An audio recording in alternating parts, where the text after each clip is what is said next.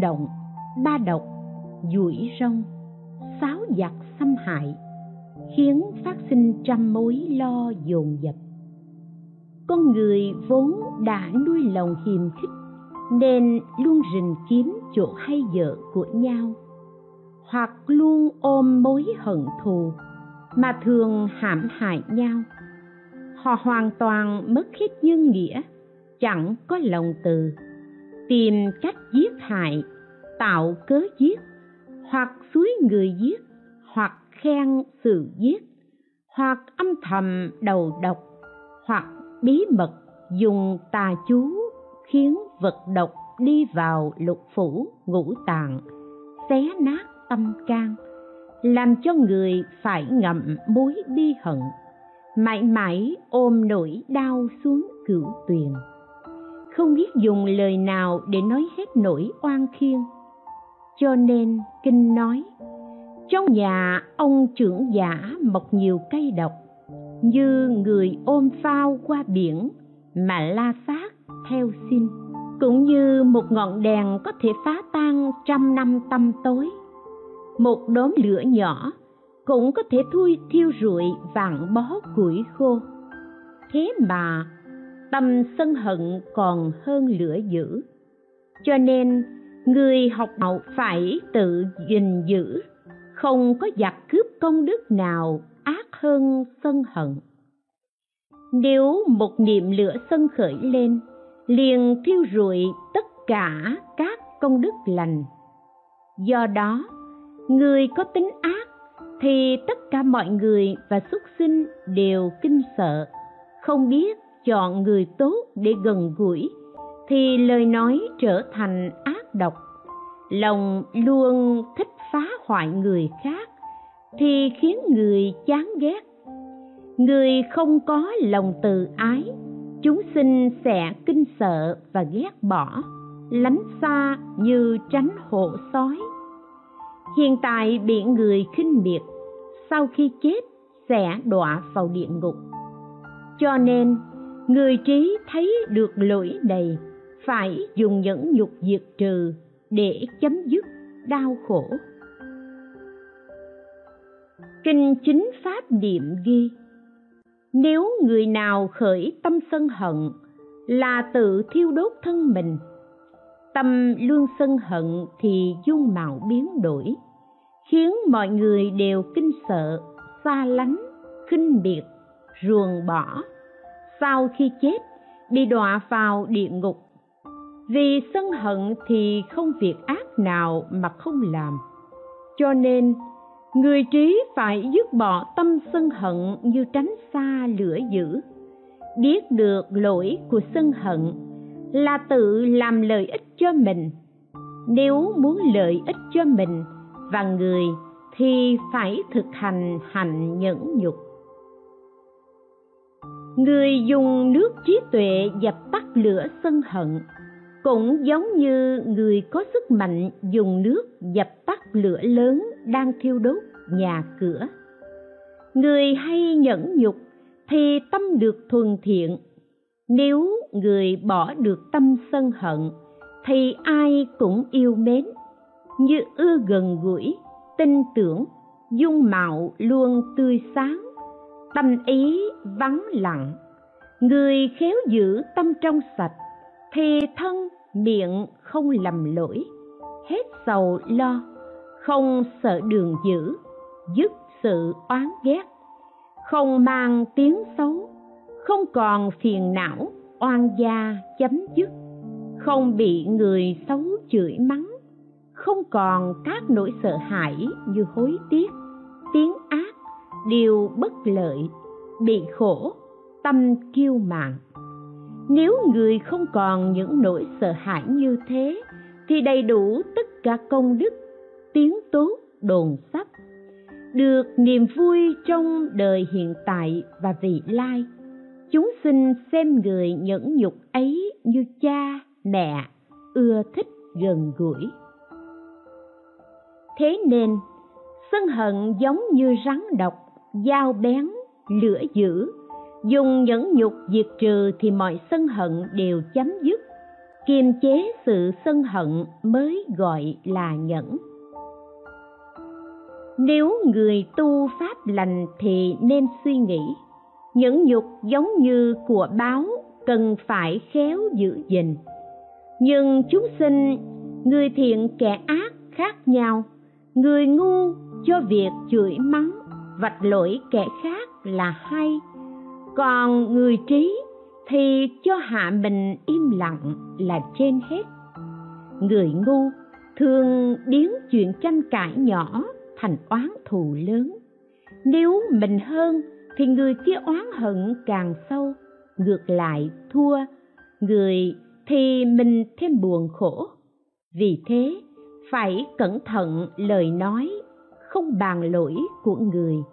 Người khác chửi mắng mình đều là do nhân đời trước, chẳng phải vô cớ.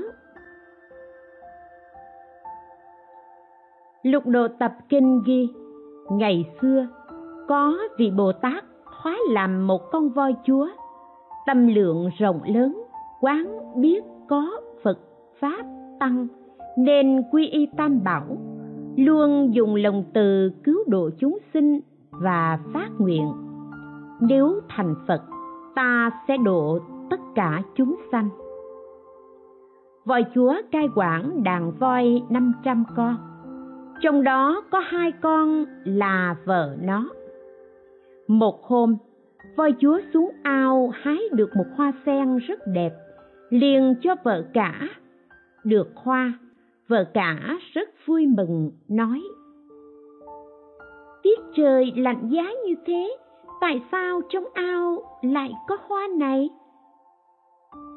Vợ nhỏ nổi lòng tham lam, ghen tức và thề, ta sẽ dùng chất cực độc giết ngươi.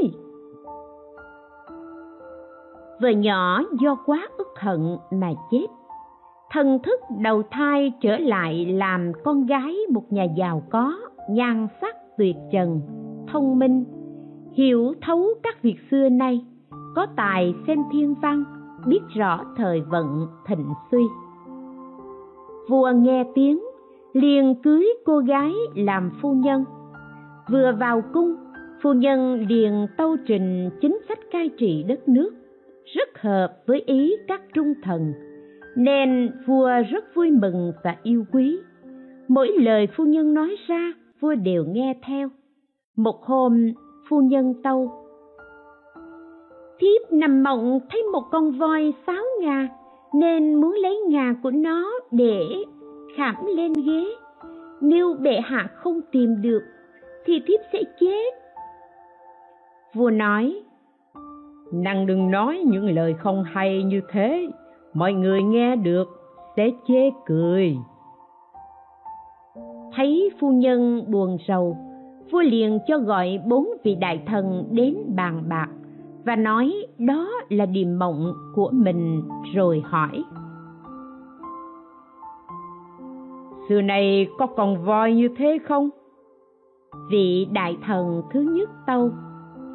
Tâu đại vương, thần không nghe thấy vị thần thứ hai tâu, đại vương không mơ đấy chứ?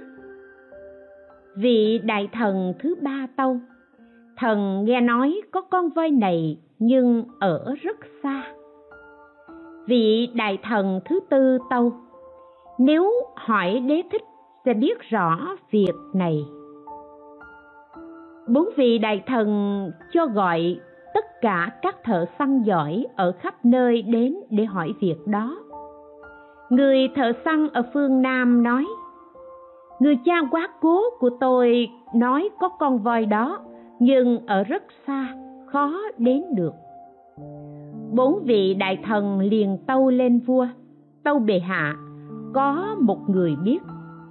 Vua liền cho gọi người ấy đến, phu nhân căn dặn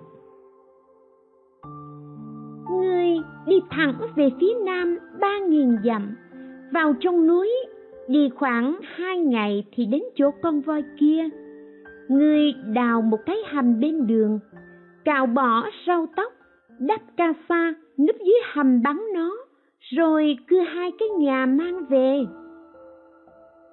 Thợ săn vân lệnh, đi đến chỗ voi ở, núp bắn vào chân của nó trước. Sau đó, đắp pháp y, ôm bác đứng dưới hầm vợ chúa thấy sa môn liền dập đầu nói, kính lễ đạo sĩ, vì cớ gì mà ngài muốn giết tôi? Người thợ săn đáp, ta muốn lấy ngà của ngươi. Voi chúa nói, tôi đau đớn khó chịu đựng nổi. Ngài hãy cưa lấy ngà và đi nhanh. Đừng để tôi tán loạn khiến niệm ác khởi lên nếu khởi niệm ác, chết sẽ đọa vào địa ngục, ngạ quỷ, súc sinh. Phàm tu nhẫn nhục, thực hành hạnh từ bi, lấy thiện đáp ác là hành cao thượng của bồ tát. Thợ săn liền cưa lấy ngà voi. Voi chúa bảo, đạo sĩ, ngài hãy đi nhanh chớ để đàn voi tìm thấy dấu vết. Bảo thợ săn đi xa rồi, vì không chịu được sự đau đớn, voi quỳ hai chân xuống đất, kêu lớn rồi an nhiên chết. Thần thức liền sanh lên cõi trời. Đàn voi khắp nơi kéo đến và hỏi, ai giết vua của chúng tôi? Chúng kéo nhau đi tìm, nhưng không thấy kẻ giết. Liền trở về canh giữ xác của voi chúa, đau khổ, gào khóc, thống thiết. Người thợ săn mang ngà voi về. Vua vừa trông thấy vô cùng sợ hãi. Phu nhân cầm ngà voi trên tay, vừa định xem thì bỗng nhiên bị xét đánh thổ huyết chết. Thần thức đọa vào địa ngục. Đức phật bảo các tỳ kheo, voi chúa lúc đó chính là ta. Người vợ cả là cù di, người thợ săn là điều đạt, phu nhân là hảo thủ. Bồ tát tu nhẫn nhục ba la mật thì phải giữ giới như thế. Luận đại trí độ ghi thích đề hoàng nhân nói kệ, hỏi đức phật. Giết vật nào an ổn, giết vật gì hết lo, vật gì gốc của độc, diệt mất tất cả thiện. Đức phật nói kệ, đáp. Giết sân được an ổn, giết sân không còn lo, sân là gốc của độc, sân diệt tất cả thiện kinh tạp bảo tạng có bài kệ, thắng người người càng oán, thua người ta khổ sầu. Người chẳng chẳng tranh hơn thua, là người vui tột bậc. Nếu người thực hành hành nhẫn nhục, thì có được năm đức. Một, không thù hận. Hai, không trách mắng. Ba, được mọi người thương yêu bốn, tiếng tốt vang xa. Năm, đời sau sinh vào đường lành. Năm đức này gọi là năm việc an lành. Lại nữa, kinh trường a hàm có bài kệ, ngu mắng người trí im, tự cho mình đã thắng, người ngu không hiểu biết, bảo rằng ta sợ hãi. Ta quán đệ nhất nghĩa nhẫn nhục là tối thượng, những người tâm cực ác giận hờn luôn chất chồng. Không giận, việc đáng giận là chiến thắng tối thượng, làm người có hai việc, vì mình cũng vì người. Mọi người có tranh cãi, không đáp lại mới hay, làm người có hai việc, vì mình cũng vì người. Thấy người không tranh cãi đừng cho là người ngu. Nếu người có sức mạnh mà nhận kẻ yếu đuối, đấy mới là mạnh nhất, là hành nhẫn tối thượng. Kẻ ngu cho mình mạnh, đây chẳng phải là mạnh. Người nhẫn nhục như pháp, sức này không ai bằng. Kinh tu hành đạo địa có bài kệ miệng nói lời dịu dàng, nhưng lòng lại xấu xa. Gặp người rất vui mừng, tỏ vẻ thích gần gũi. Miệng nói lời hòa nhã, trong lòng lại độc ác. Như cây hoa rất đẹp, quả lại đắng và độc. Kinh xích chủy ô dụ ghi, ngày xưa, có con quạ tên câu kỳ làm tổ trên cây tại khu rừng rậm. Nó sinh con và kết bạn thân với một con khỉ. Lúc đó, trong rừng có con rắn độc luôn rình rập. Đợi lúc câu kỳ đi vắng, liền đến bắt hết quả con ăn thịt. Trở về thấy con bị mất, câu kỳ đau đớn, gào khóc. Không biết con mình ở đâu. Nó suy nghĩ mãi mới biết được rắn đã ăn con của mình. Khi trở về thấy câu kỳ buồn khóc nên hỏi lý do. Câu kỳ đáp rắn bắt con của tôi ăn hết rồi. Khỉ nói tôi sẽ trả thù cho bạn. Bấy giờ rắn độc đang bò đi thì khỉ đến vờn trước mặt rắn tức giận quấn lấy khỉ. Khỉ nắm được đầu của rắn, kéo đến chà xác vào một tảng đá cho chết, rồi ném bỏ xác rắn.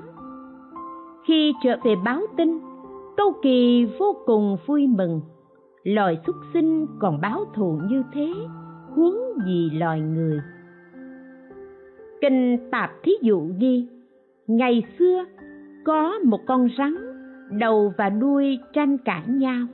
Đầu nói, ta lớn. Đuôi nói, ta lớn hơn. Đầu nói, ta có tai để nghe, mắt để thấy, miệng để ăn, lúc nào cũng đi trước, cho nên ta lớn hơn, ngươi không có những khả năng đó thì làm sao gọi là lớn? Đuôi nói, ta cho đi thì ngươi mới đi được nếu ta không cho đi, thì ngươi không đi được. Nói rồi, nó liền dùng thân quấn vào cây ba vòng.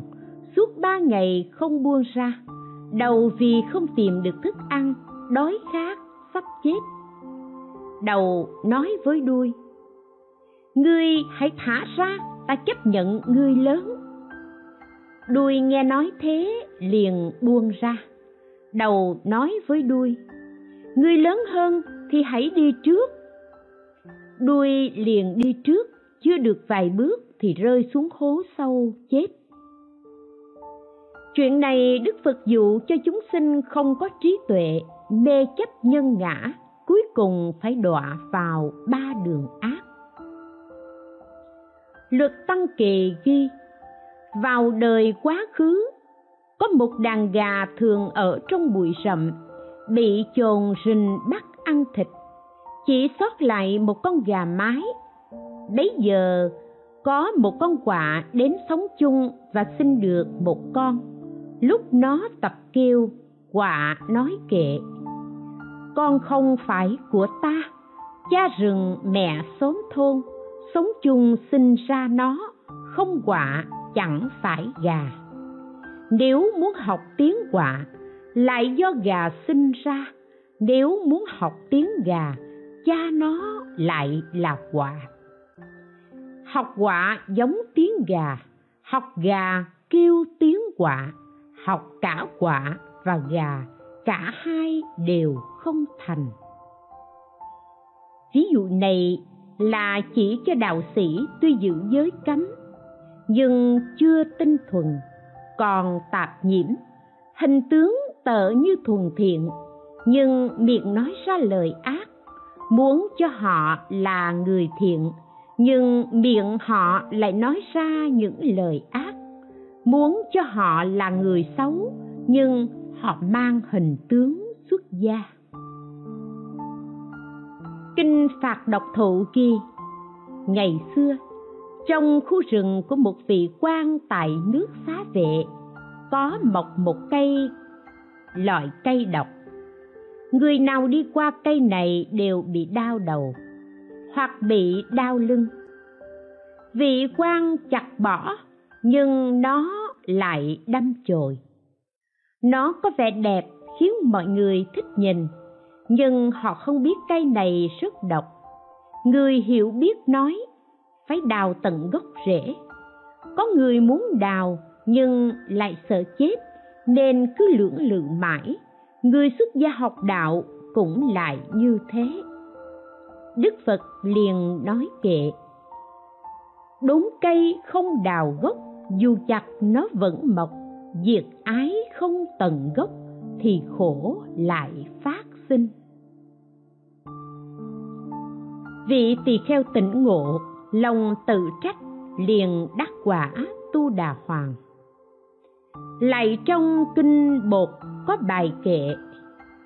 Điều ác từ tâm sinh, nó trở lại hại mình, như thanh sắt bị rỉ, hủy diệt hình tướng nó. Cây chỗ nhiều hoa quả, ắt sẽ bị gãy cành. Rắn hổ ngầm nọc độc, trở lại hại thân mình. Luận thiện kiến có bài kệ nếu người khởi tâm sân giống như xe lao nhanh, người lái khéo điều khiển cũng không có gì khó. Người chế ngự tâm sân, việc ấy mới thật khó. Kinh tu hành đạo địa có bài kệ, người khởi tâm sân hận thường oán ghét người khác, đời sau đọa thân rắn hoặc làm loài thú dữ như tre bị đốn ngang, chuối trổ la ngén chữa. Trở lại tự hại mình, nên phải khởi lòng từ. Kinh bách duyên ghi, lúc đức phật ở vườn tre ca lan đà, tại thành vương xá. Bấy giờ trong thành kia có một vị trưởng giả tên là hiền điện, rất giàu có. Của báo vô số không thể tính hết. Nhưng tính tình xấu xa, tham lam, ghen tị, nịnh hót, không có tâm bố thí. Ngay đến các loài chim, ông cũng đuổi không cho đến gần nhà mình. Một hôm, có các vị sa môn và bà la môn nghèo khổ đến nhà ông khất thực. Ông dùng những lời độc ác chửi mắng. Do đó sau khi mạng chung. Ông đọa làm thân rắn, trở lại giữ tài sản. Có ai đến gần nhà thì nó trợn mắt, nhìn giận dữ và muốn cắn chết. Vua tần bà sa la nghe việc này, lòng vô cùng kinh sợ, liền nghĩ, rắn độc này, thấy người là muốn giết hại. Nay chỉ có đức phật mới điều phục được nó thôi vua nghĩ như thế, liền dẫn quần thần đến chỗ đức phật, đảnh lễ dưới chân ngài, rồi ngồi sang một bên. Vua trình bày rõ sự việc trên và thỉnh đức thế tôn hàng phục rắn độc này, không để nó hại người nữa. Đức phật liền chấp nhận.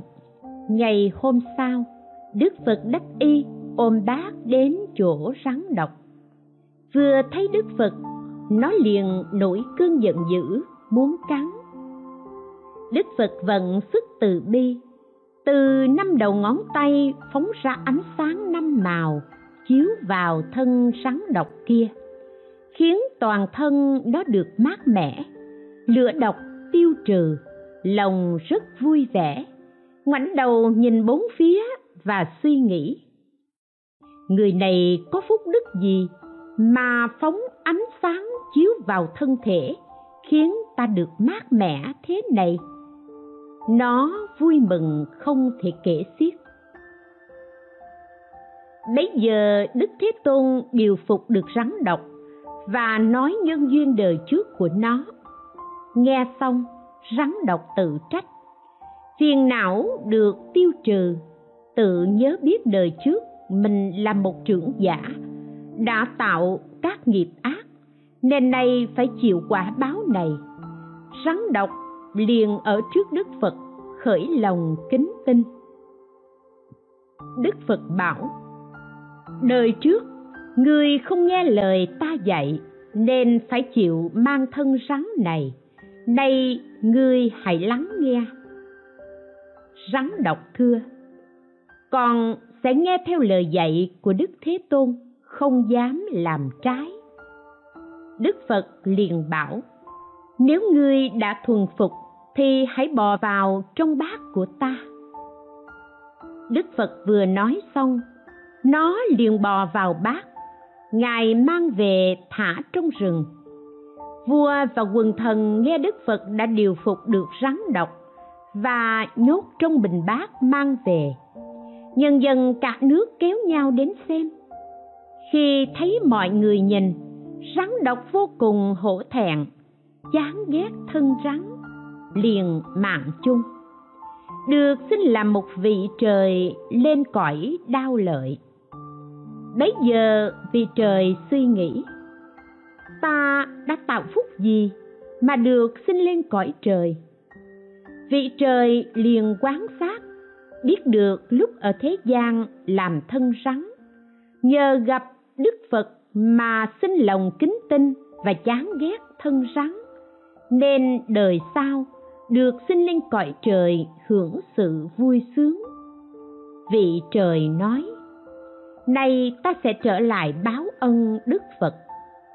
Vị trời hiện thân ánh sáng rực rỡ, mang hương hoa đến, đền lễ dưới chân đức phật, cúng dường hoa hương xong, ngồi sang một bên nghe phật nói pháp, tâm ý khai thông, chứng quả tu đà hoàng, liền nói kệ. Bậc đại thánh cao tột, công đức đều đầy đủ, hay độ kẻ tối tâm, khiến chóng thành đạo quả. Trừ cấu bẩn não phiền, vượt khỏi biển sinh tử, nay nhờ ơn đức phật thoát khỏi ba đường ác lúc bấy giờ, thiên tử khen ngợi đức phật, nhiễu quanh ba vòng, rồi trở về thiên cung. Vua tần bà sa la và hội chúng nghe đức phật nói về nhân duyên sang tham. Có người đắc bốn quả sa môn, có người phát tâm vô thượng bồ đề, tất cả đều vui mừng, tin nhận, hành trì. Lại nữa, kinh bách duyên ghi lúc ở nước kiều tác la, đức phật cùng các vị tỳ kheo muốn đến bên cây lạc na. Trên đường đi, ngang qua một đầm lầy có năm trăm người chăn năm trăm con trâu rất hung dữ. Từ xa, trông thấy đức phật cùng các tỳ kheo đang đi đến, những mục đồng vội gọi lớn. Xin đức thế tôn chớ đi con đường này vì trong đàn trâu kia có một con rất hung dữ, thường hút chết người, ngài không thể đi qua được. Bấy giờ đức phật bảo năm trăm người chăn trâu. Các người chớ lo sợ. Giả sử trâu dữ kia đến hút, ta sẽ tự biết cách đối phó. Đức phật vừa nói dứt lời, trâu dữ kia liền chạy đến, cong đuôi cúi sừng, chân dậm xuống đất và rống lớn, rồi lao thẳng về phía đức phật. Lúc ấy, từ năm đầu ngón tay của đức như lai hóa ra năm con sư tử đứng vây quanh ngài. Và có hầm lửa lớn bao bọc bốn phía. Trâu dữ kia thấy vậy vô cùng hoảng sợ, chạy quanh tìm lối thoát nhưng không có chỉ thấy còn một khoảng đất nhỏ, trước chân đức phật là an ổn, mát mẻ. Nó liền chạy đến đó. Bỗng nhiên, lòng không còn lo sợ, quỳ xuống cúi đầu liếm chân đức phật, rồi ngẩng lên nhìn ngài, vui mừng không xiết.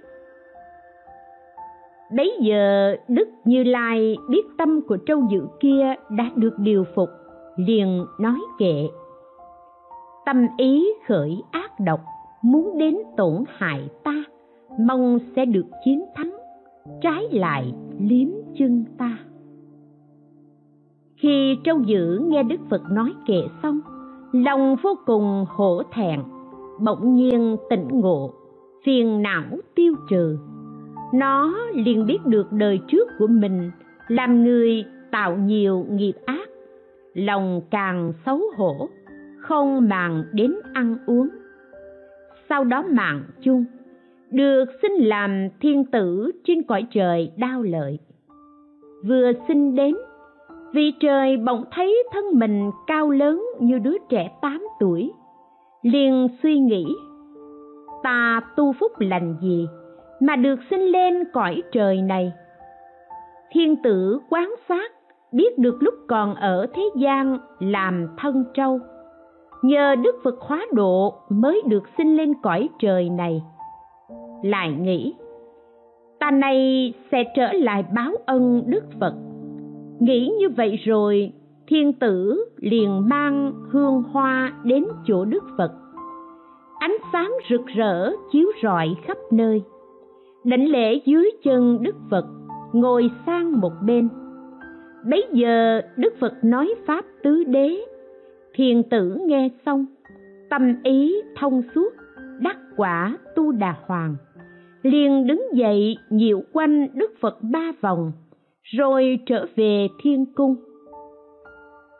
Sáng sớm hôm sau, năm trăm người chăn trâu kéo nhau đến chỗ đức phật. Nghe phật giảng pháp vi diệu, tâm ý họ khai thông. Mỗi người đều hiểu được lý đạo cầu xin xuất gia. Đức phật nói, thiện lai tỳ kheo. Râu tóc của họ tự rụng, thân đắp ca sa, liền thành sa môn. Sau đó, họ siêng năng tu tập đắc quả a la hán các tỳ kheo thấy việc này liền bạch đức phật. Bạch đức thế tôn trâu dữ này và năm trăm người chăn trâu kia. Kiếp trước tạo nghiệp gì mà chịu quả báo như thế? Lại tu phúc lành gì mà gặp được đức thế tôn? Đức phật bảo các tỳ kheo, các ông muốn biết nghiệp báo của họ đã tạo ở kiếp trước, ta sẽ nói cho các ông rõ. Đức phật liền nói kệ nghiệp thiện ác đã tạo năm kiếp vẫn không mất. Nhờ nhân duyên thiện nghiệp nay được phúc báo này. Vào kiếp hiền tại nước ba la nại có đức phật ca diếp ra đời. Bấy giờ trong pháp hội có vị tỳ kheo tam tạng dẫn 500 đệ tử đến nước khác giáo hóa. Lúc ở trong chúng hội cùng nhau bàn luận, có người vặn hỏi, nhưng tỳ kheo tam tạng trả lời không thông suốt. liền nổi giận, mắng nhiếc. Các người đã không hiểu biết, lại còn vặn hỏi ta, chẳng khác nào lời trâu muốn đến hút người.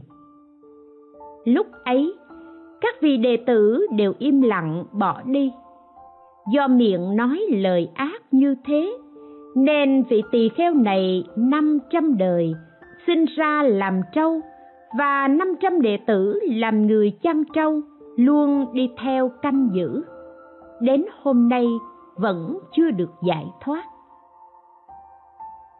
Đức phật bảo các tỳ kheo, các ông nên biết, tỳ kheo tam tạng lúc ấy đây chính là con trâu hung dữ nhất trong đàn các vị đệ tử lúc đó, nay là năm trăm người chăn trâu. Khi đức phật nói nhân duyên này, mỗi người tự dự gìn ba nghiệp, thân, miệng, ý, chán ghét sinh tử, đắc bốn quả sa môn. Có người phát tâm vô thượng bồ đề, nghe đức phật nói, tất cả đều vui mừng vâng lời hành trì. Bài tụng chính báo người ngu nhiều sân hận, bị lửa địa ngục thiêu. Lan sói đứng vây quanh, rắn độc tranh nhau đến. Giận dữ cắn xé ăn, bụng lưng bị xuyên thủng. Mình làm, mình phải chịu, lửa sân tranh nhau đốt. Bài tụng tập báo. Tâm sân nhiều độc hại, chìm đắm trong đường ác hết tội xin làm người, dư báo vẫn theo hại thấy người liền tìm lỗi, hiềm giận như cỏ độc. Điều này không lợi ích. Sân ngu có quý gì?